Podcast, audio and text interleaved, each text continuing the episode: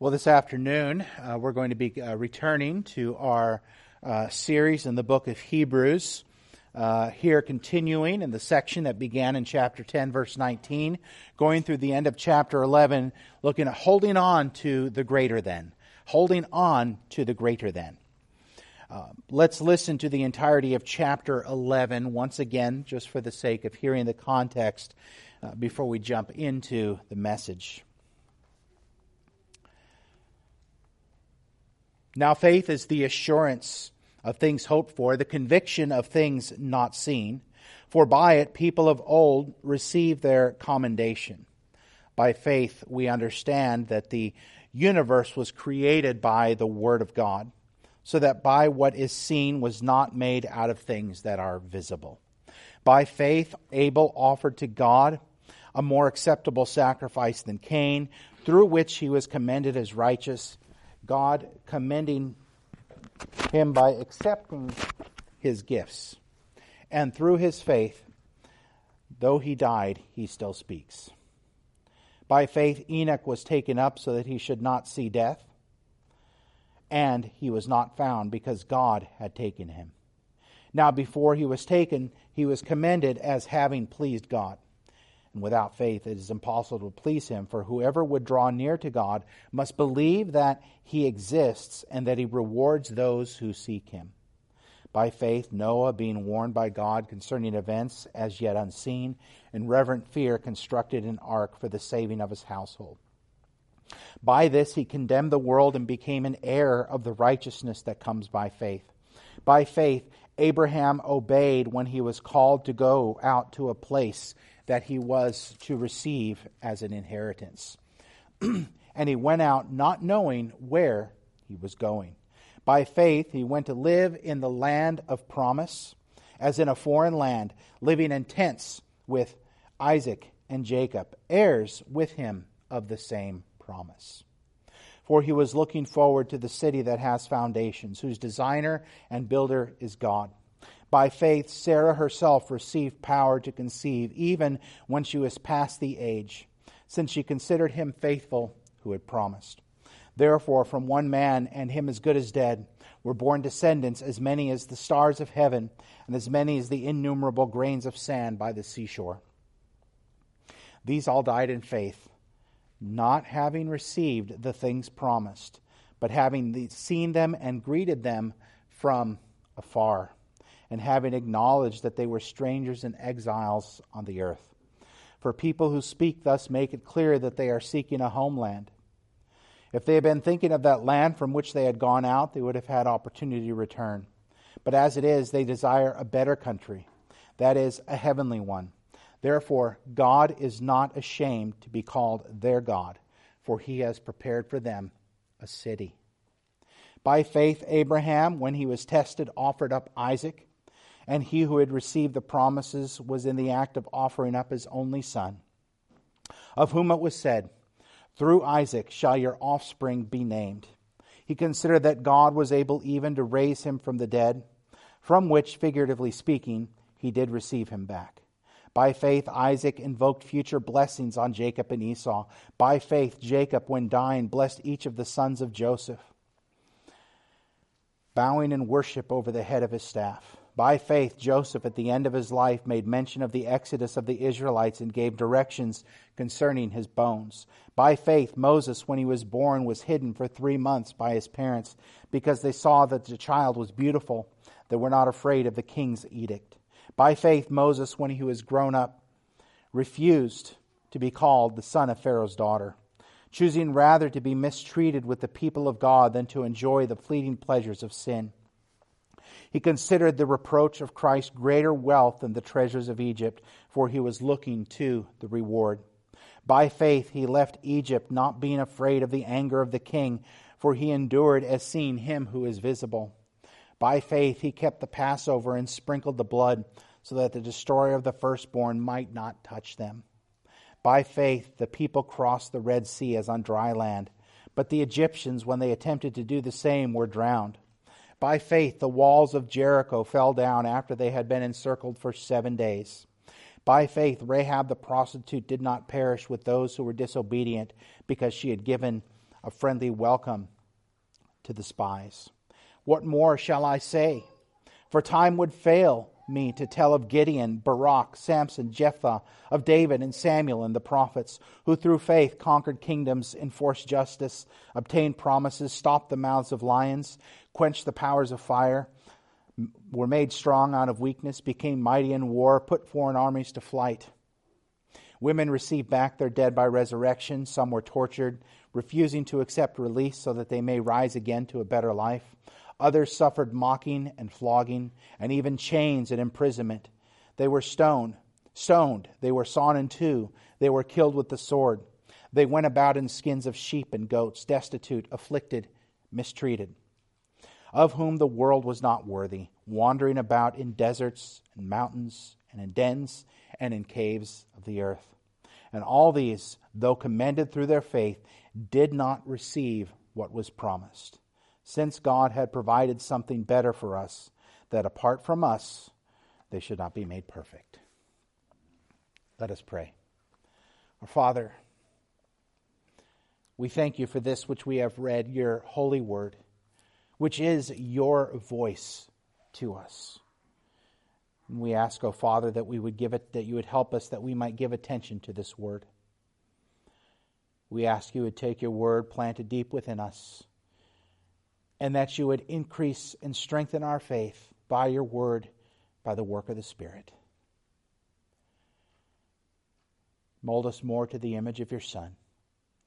May you reveal to us afresh in our hearts, in whatever degree we need, the truth of Jesus Christ. And may you, O Lord, rest upon this preacher. Would you chain him to the truth that is your scripture, that he might freely declare that truth and do so with clarity, with accuracy, with understanding? We pray these things, our Father, in Jesus' name. Amen. As we've walked through the book of Hebrews, one thing we've been seeing is that there is this one who is the greater than, our Lord Jesus Christ.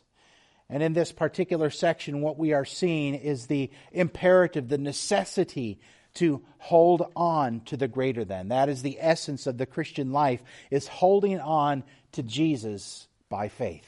Continue hoping in Him, resting in Him, and receiving in Him. In our walk through the book of Hebrews, we saw that He is the greatest and final revelation of God. We've seen that He is greater than angels, even though He was according to his humanity, made lower than the angels for a time. We see that he is greater than Moses. We see that he is greater than the priesthood. We saw that he is the greater sacrifice.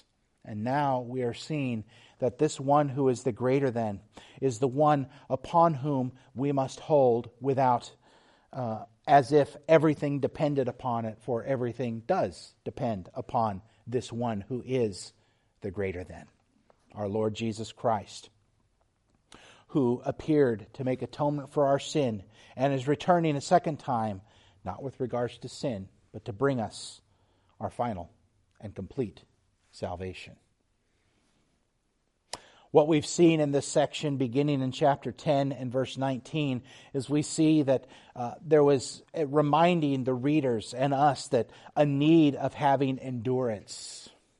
And that need of endurance is essentially this you need faith. You need to continue believing upon Christ. For it is from resting in Christ and receiving from Him that endurance flows, that all flows. That is the source. And so, for endurance, it is a need of faith. Remember, what is the nature of faith that we saw in chapter 11, verse 1? It is by faith we have that which we hope for, and we, we have the assurance or the conviction, or we have the essence. All these are different ways of translating that word uh, or the substance of things for which we hope. Things for which we hope are things that we by nature don't see, but we have confident assurance and expectation of them by faith, because through faith in Christ we see that which is ours. They're present to the eyes of faith in Christ Jesus. And again, it's not just simply faith in the sense of you just got to have faith, a faith, a faith. Rather, it's a matter of faith that is in the right object, that right object being Christ Jesus. And by faith, we have the conviction or the clarity or the evidence of things that we do not see. Again, why? Because they are present and made sure to us through looking to Christ. And by faith, we see them. And we saw then examples of this in chapter 11. We saw beginning saw the examples. The uh, first of all began with Abel. We looked at that, and uh, this passage actually actually changed my this sermon this sermon on that actually changed my position on why Abel's sacrifice was accepted. It wasn't accepted because it was an animal sacrifice. It wasn't accepted even because it was first fruits. It was accepted because Abel was accepted. And why was Abel accepted? Because he had faith. Because he had faith. Because he believed the God of promise. And then we saw that Enoch, by faith, that is, by trusting the God of promise and trusting in his promise, was taken up. That's all we know of Enoch. We don't know much about Enoch other than that. A few short blurbs. But how did that happen? But by faith. We also uh, then, as we walked through that, we then began to, we saw about Noah by faith, Noah, being warned by God concerning events as yet unseen, in reverent fear, constructed an ark for the saving of his household. By this, he condemned the world and became an heir of the righteousness that comes by faith. That is, by faith, he saw that which was to come, and he looked to God. And in, and in building that ark, he was, while he was building that ark, he was looking to that which the ark was pointing to, which is Christ Jesus is our ark. The greater than is the ark. We looked at that in light of 1 Peter. And then, through the act of what he did, he, he declared the condemnation of the world. And again, we see this. He became an heir of the righteousness that comes by faith. He received the righteousness that it was not his own, but someone else's. And how did he how did it come to him? But by faith. That righteousness, that being counted right with God, has always come by faith. And then we saw Abraham and Sarah. And again, all that they did was by faith. By faith, he went to the land of promise, not knowing where he was going. By faith, lived in a foreign land in tents, as did Isaac and as did Jacob, heirs of that same promise looking to the city that has foundations that he was he wasn't looking uh, he wasn't looking ultimately for a piece of land, a piece of soil. He was looking for something greater. A city whose foundations were built by God, as we're going to see today, a heavenly city.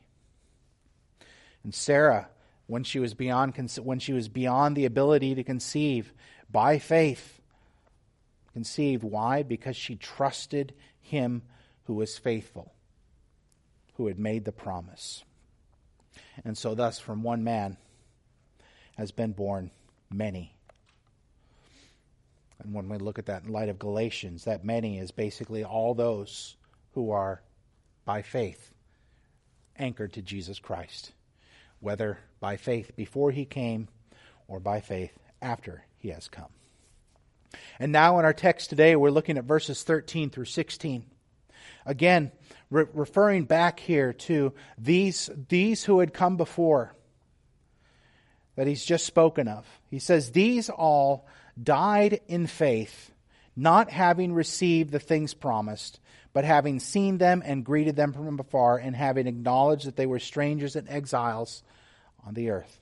For people who speak thus make it clear that they are seeking a homeland. If they'd been thinking of that land from which they had gone out, they would have had opportunity to return. But as it is, they desire a better country, that is, a heavenly one. Therefore, God is not ashamed to be called their God, for he has prepared for them a city. So here we see this that they all died in faith. What that implies is that these all lived in faith, and they died in a state of faith. But take note the significance of this. They held on to the promises of God and rested in the promise giver who keeps his promise.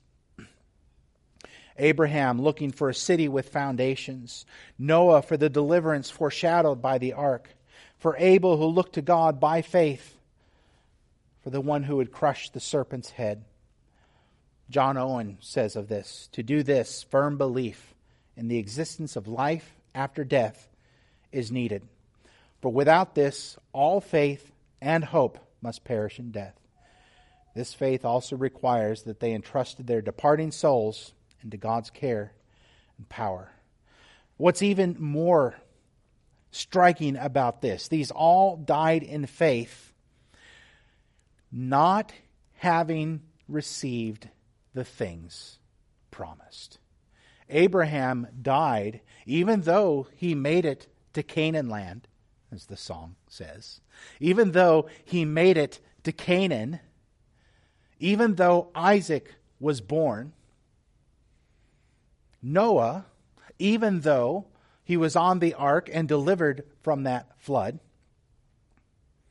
Enoch, even though his sacrifice was accepted, I mean, Abel, even though his sacrifice was accepted, Enoch, even though he was taken up and did not see death, did not see that thing which was promised in their lives.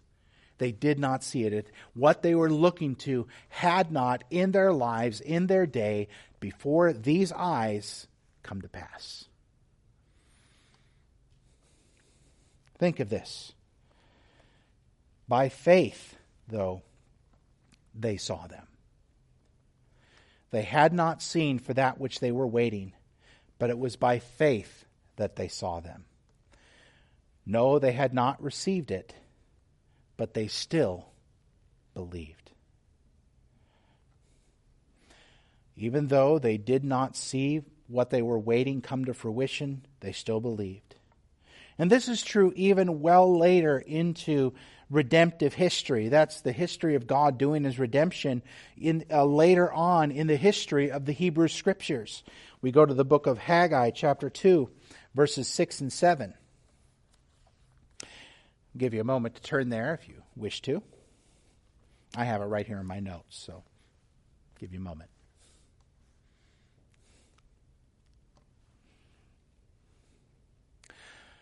For thus says the Lord of hosts Yet once more in a little while I will shake the heavens and the earth, and the sea, and the dry land. And I will shake all nations, so that the treasure of all nations shall come in, and I will fill this house, house with glory, says the Lord of hosts.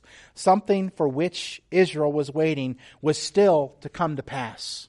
Something related to promise. And in Malachi chapter 3, verse 1, and you don't get any later in Old Testament history than Malachi. Malachi is chronologically the last book of the Old Testament. Not only in, in the order of the, the order in which it is in the Old Testament, it's also the last book chronologically, in terms of time it was written. Behold, I send my messenger, and he will prepare the way before me.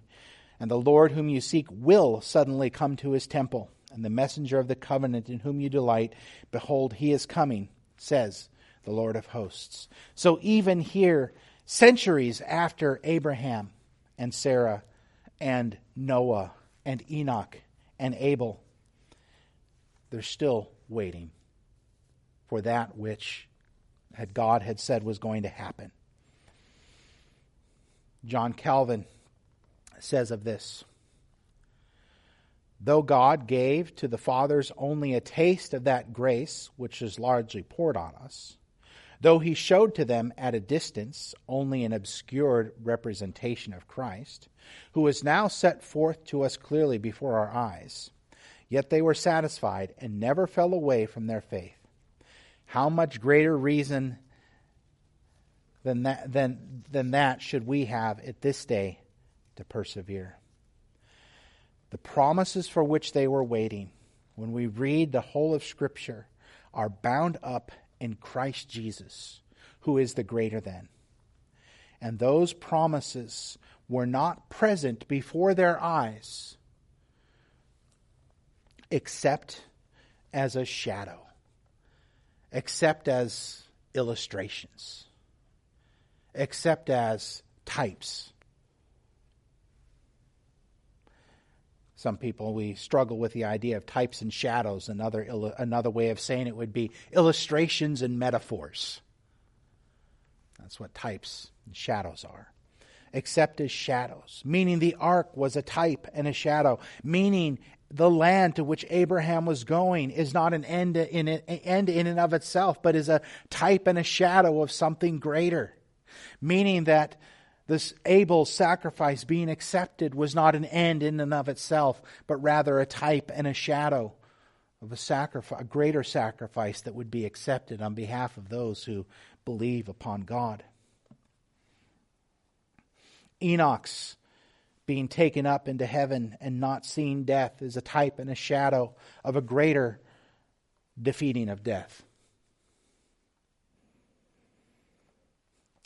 Even though they did not see them, it says they welcomed them or they greeted them from a distance or from afar.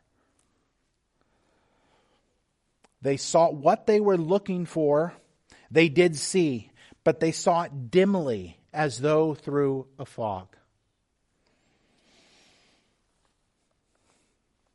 We all know here living on Whidbey Island about the marine layer. Driving along and uh, be clear, and then out of the blue, and in the blue sometimes, all of a sudden you go through this thick fog. That's related to the cold water and the warm air and all those kinds of things and you can't see very well. You see things dimly. You're not in, in really thick fog, you really can't see what it is. Or if you're on a road trip, my very first time ever seeing mountains, or what I should say, what passes as mountains, you know, I'm from Texas, was in 1987. My family and I my mom driving. We headed out to El Paso, and we saw we knew there were some there were some mountains out there, and we looked from a distance. We said, "I think those are mountains." And we said, "Yeah, those are mountains," and they looked like they were grand, but we just saw them dimly. And as we got closer and closer, we thought, "Oh," and we got up to them. We thought, "Oh." These are kind of just hills with rocks on top of them as we saw clearer as we got closer. It was dimly. But what they were looking for is far greater than the thing that was very much in front of them. They did not have the promises revealed to them in the same way as to those of us who are in Christ and under uh, his rule of redemption, but they were happy to greet them from a distance. They were happy to place hope in God who keeps promise as Sarah did, to regard him who made a promise as faithful to keep, to keep his promise. That the one who is what he is is always what he is. Meaning that he who said, I will do this, is still the one who says he will do this, and is still the one who has the ability to do the thing he says he will do, and is still the one who has the faithfulness to do what he says he will do. Because God is everything that he is all the time. He's not made up of little parts, but he is everything that he is all the time. So he is always faithful to keep promise.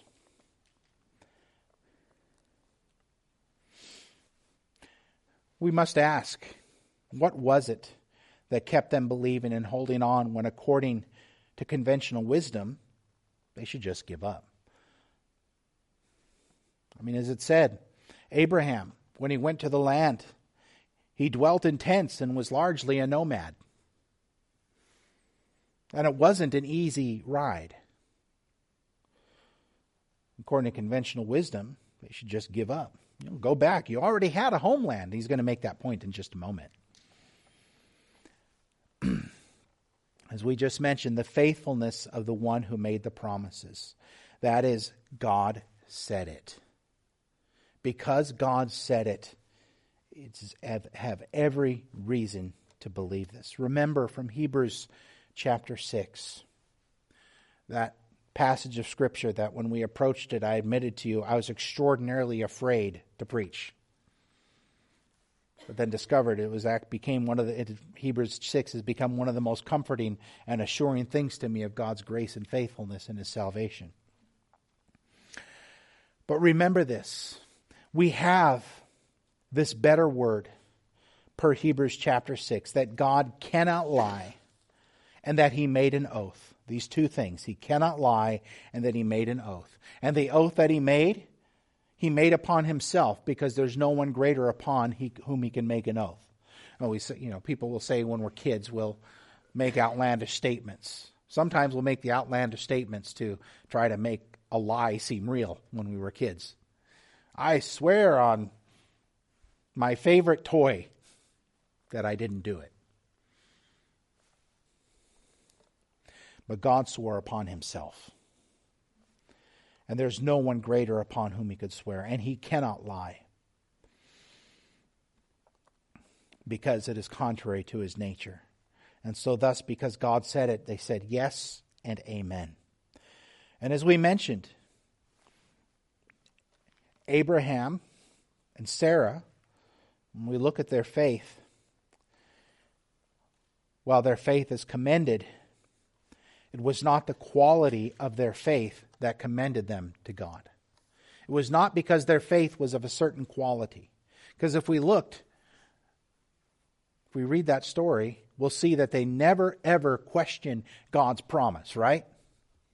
Or ever doubted his faithfulness. No, that's not what we see at all. On two occasions, Abraham said to Sarah, We're going to a dangerous, dangerous place. Uh, just pretend we're not married and tell them that you're my sister.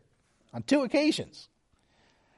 And then, of course, they tried to take the uh, having the son, who would be the beginning of the promise, into their own hands.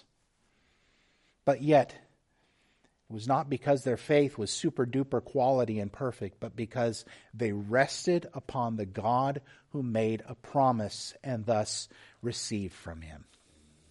That's the nature of faith. We say, we say it in our own confession of faith that the principal nature of faith is this receiving and re- uh, resting and receiving from Christ.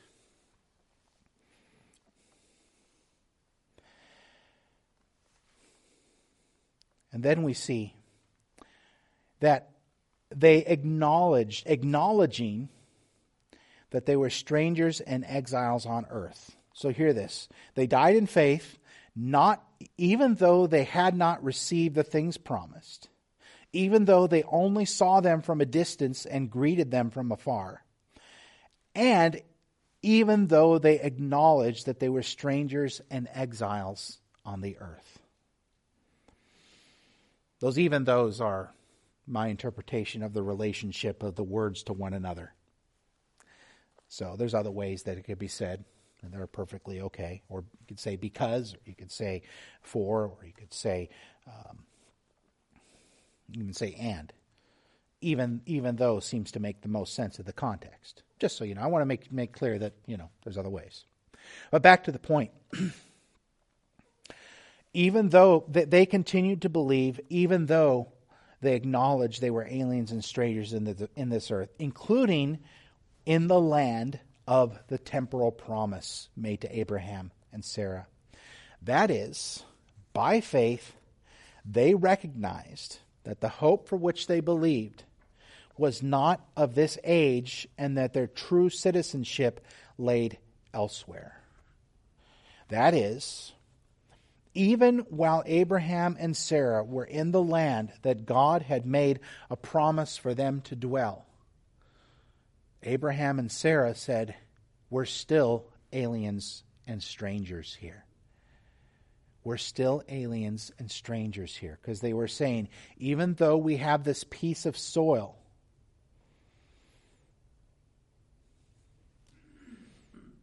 he says, this is not the home for which we are longing.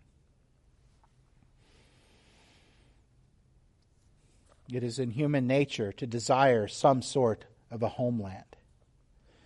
He says here, the true homeland for which the one who trusts in God looks for is not an earthly piece of land.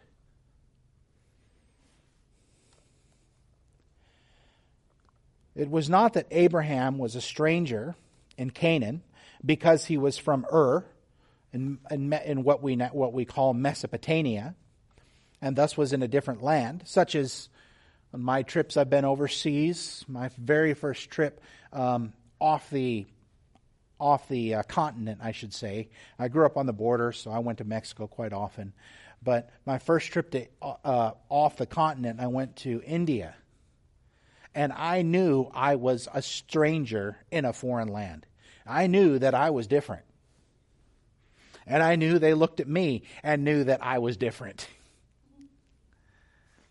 I knew I was a stranger in that land. That's not what we're speaking of here. He says it's not with regards to the place from which they came. It's not with regards to finding another homeland like their other homeland from which they came. He said if that's what they were looking for, saying, We're strangers in this land and we can't seem to find a home, they would have had plenty of opportunity to just simply go back, is what he says.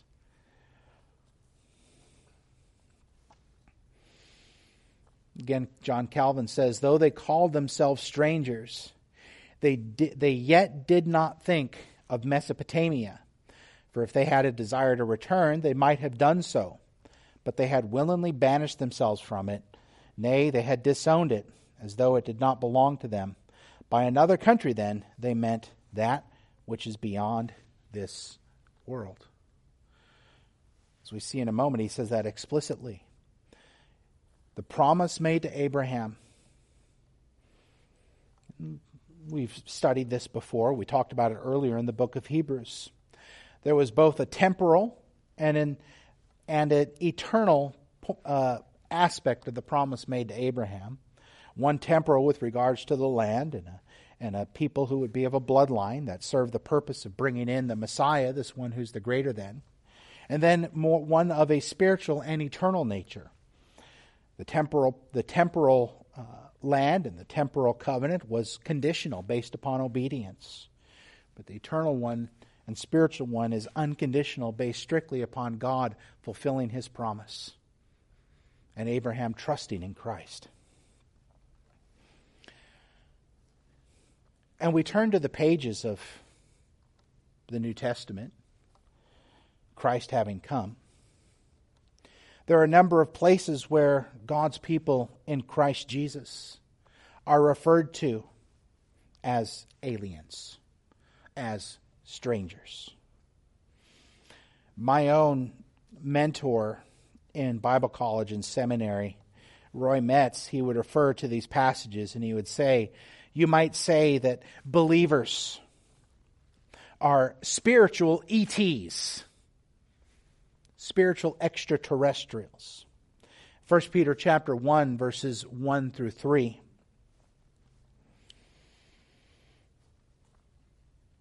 He says, Peter, an apostle of Jesus Christ, to those who are elect exiles of the dispersion of Pontus, Galatia, Cappadocia, Asia, and Bithynia according to the foreknowledge of God the Father, in the sanctification of the Spirit for obedience to Jesus Christ, and for sprinkling with the blood. May grace and peace be multiplied to you. Blessed be the God and Father of our Lord Jesus Christ. According to his great mercy, he has caused us to be born again to a living hope through the resurrection of Jesus Christ from the dead. How does he open up this passage in reference, and how does he refer to those to whom he is writing. He says, To those who are the, the exiles, or the strangers, or the foreigners. And then the elect is placed right next to it, but in the Greek word order, it's a little bit later, but it's referring to that. To those who are the aliens or the strangers, elect for the purpose that were made known here. But he refers to the believers here as aliens, as strangers, that the lands in which they live are not their homes. They're their dwellings, they're their abodes in this life, but they're not home. Again, Peter, in 1 Peter chapter 2. He says, Beloved, I urge you, as sojourners and exiles, to abstain from the passions of the flesh which, flesh which wage war against your soul. Keep your conduct among the Gentiles honorable, so that when they speak against you as evildoers, they may see your good deeds and glorify God the day of visitation. He opens up, speaks of their status as being strangers and aliens as a source of assurance of hope, as a source of that which they're waiting for because they, they are aliens because God in Christ Jesus has brought them to new life. And now in 1 Peter chapter 2, he says, Now because you are these aliens, you're strangers, you have a different homeland and you have a different citizenship, and you should look weird in this world.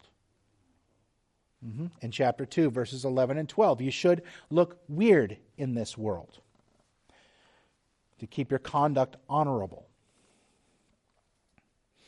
It is, in 1 Peter, it is the rule that believers will be regarded as people who belong on the margins and not people who belong in the center of things. It is the exception for believers to be right in the center of things.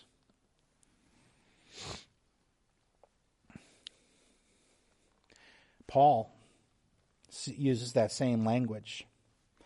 So then, you are no longer strangers and aliens, but you are fellow citizens with the saints and members of the household of God. that is, we are no longer strangers and aliens to the covenant household of God. We become strangers and aliens to this world, having become citizens of the household of God. No longer strangers and aliens to God but now strangers and aliens in this world. And then we see in our text it explicitly stated, But as it is, they desire a better country, that is, a heavenly one. Therefore, God is not ashamed to be called their God, for he has prepared for them a city. What they were desiring was not that which was simply temporal of nature when Abraham went and he believed God. Hebrews makes it clear he was looking beyond Canaan. Abel was looking beyond simply finding a blessing from God from his sacrifice being accepted. Noah was looking beyond simply an ark, but looking beyond to something greater. What is it that they were desiring?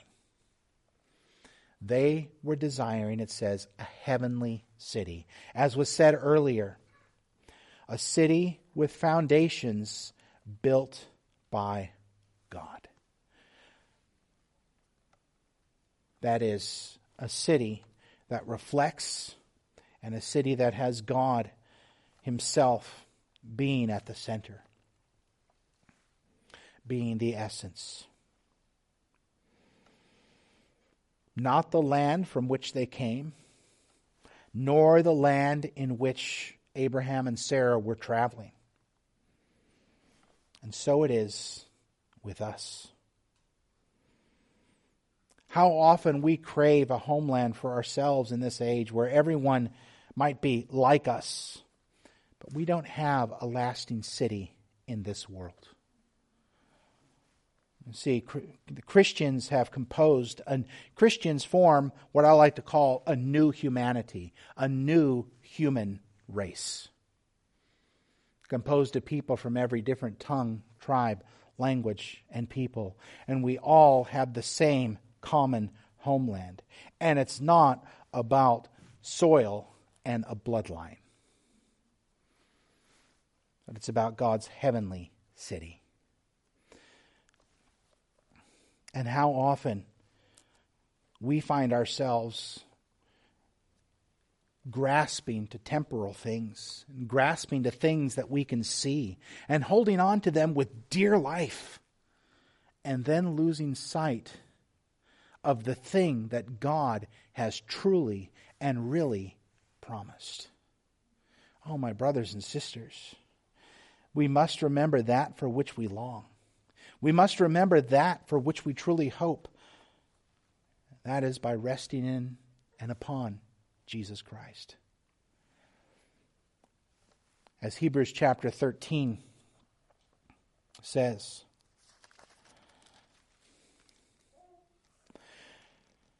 Verse 13, therefore let us go to him outside the camp and bear the reproach he endured. For here we have no lasting city, but we seek the city that is to come. We seek the city that is to come. And we are now presently, just as Abraham and Isaac just as Sarah, just as Noah, just as Enoch, just as Abel, citizens of that city for which we long.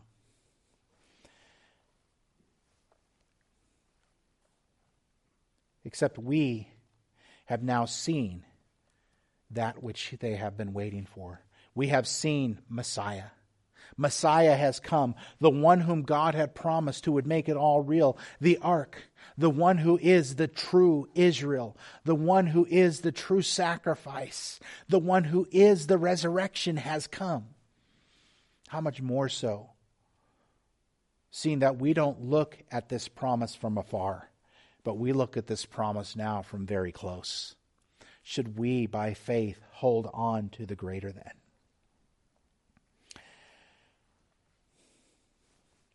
And notice now what it says because the fact that they rest upon God, that they receive from Him, because they have, as Noah, inherited the righteousness that is by faith. It says, God is pleased to be called their God. God is pleased to say, I am their God. Exodus chapter 3, verse 6, God says that explicitly. I am the God of Abraham, the God of Isaac, the God of Jacob. What does this depend upon? Does this depend upon us having all of our T's dotted and our I's crossed? And yes, I said that said it that way on purpose. No. It depends upon the faithfulness of God. And what we must do is receive that by faith and rest upon Him and receive from Him. For our assurance and our hope, our confidence is not in, just as it was not for them, things that we can see and touch and sense but it is rooted in the, in the one who came. It is rooted in the one who lived for us and who lived a life that was impossible for us to live because we refused to do so in the garden, in Adam. Because of the one who died the death and took upon himself that which was due to us. And because he rose from the dead, our Lord Jesus Christ, the greater than. Because of that, we have the confidence of this city. Because of this, we can see that which is coming. And because of this, as we will see in coming weeks, we can and will endure. We can and will grow in the likeness of Christ. Those things flow from faith. We can and will see the outworking of God's sanctifying work in us. But, my brothers and sisters, this depends solely upon Christ, who is the promise. He is the essence of the promise. He is the true lawgiver. He is the true Israel. He is the true sacrifice. He is the true new creation. He is the true seed of Eve who would crush the Satan, who would crush the serpent's head. He is the true seed of Abraham, through whom all the clans of the earth are blessed. Christ Jesus. And all in him receive that promise. But think of this, my brothers and sisters. Like Abraham, like Isaac, like Jacob, like Noah, like Enoch, like Abel, we are aliens and strangers in this world, longing for our true homeland. but to be an alien and stranger in this world in Christ Jesus. To be at home in Him is to be at home with the Father. Is to be at home with the Father. How often do we crave and desire an audience with kings and princes or people in power or people who have influence? When we have a seat at the table of the King of Kings.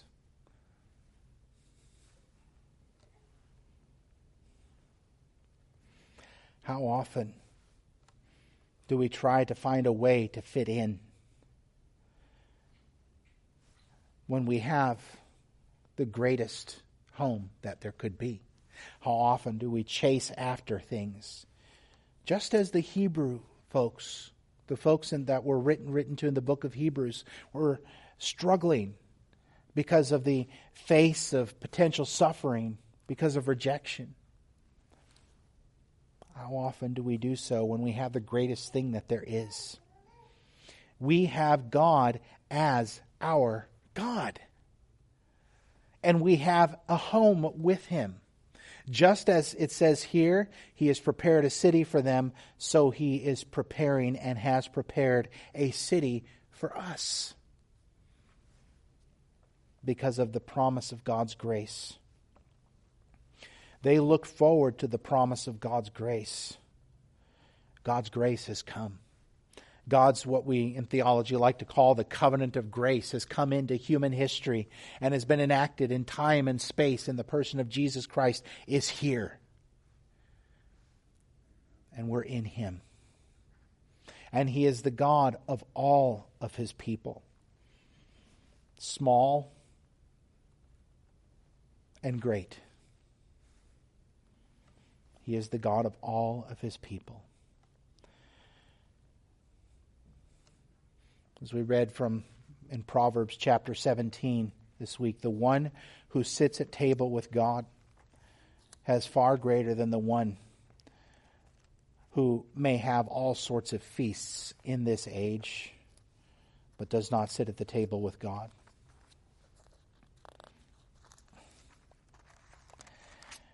It says, Better is a dry morsel with quiet than a house full of feasting with strife. Where is that quiet found? It is found in Christ Jesus. The world is filled with strife.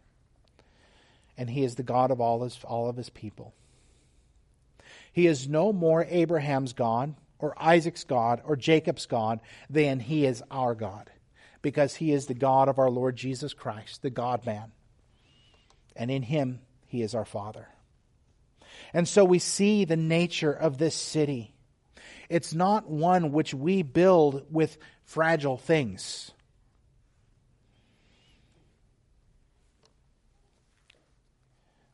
Humankind, maybe some of us are, of ourselves have built things that are grand according to conventional wisdom, have done great things.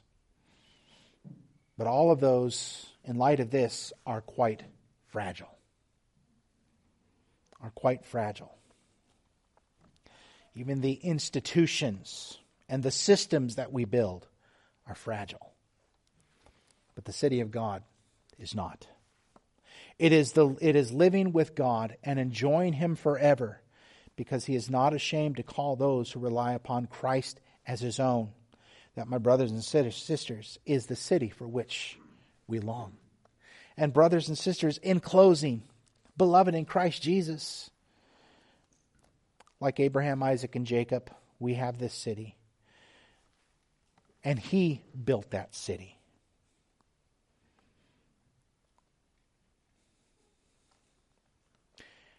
And that it is ours. And so let us, like Abraham and Isaac, Jacob, like Enoch, like Abel, like Noah, look to God by faith.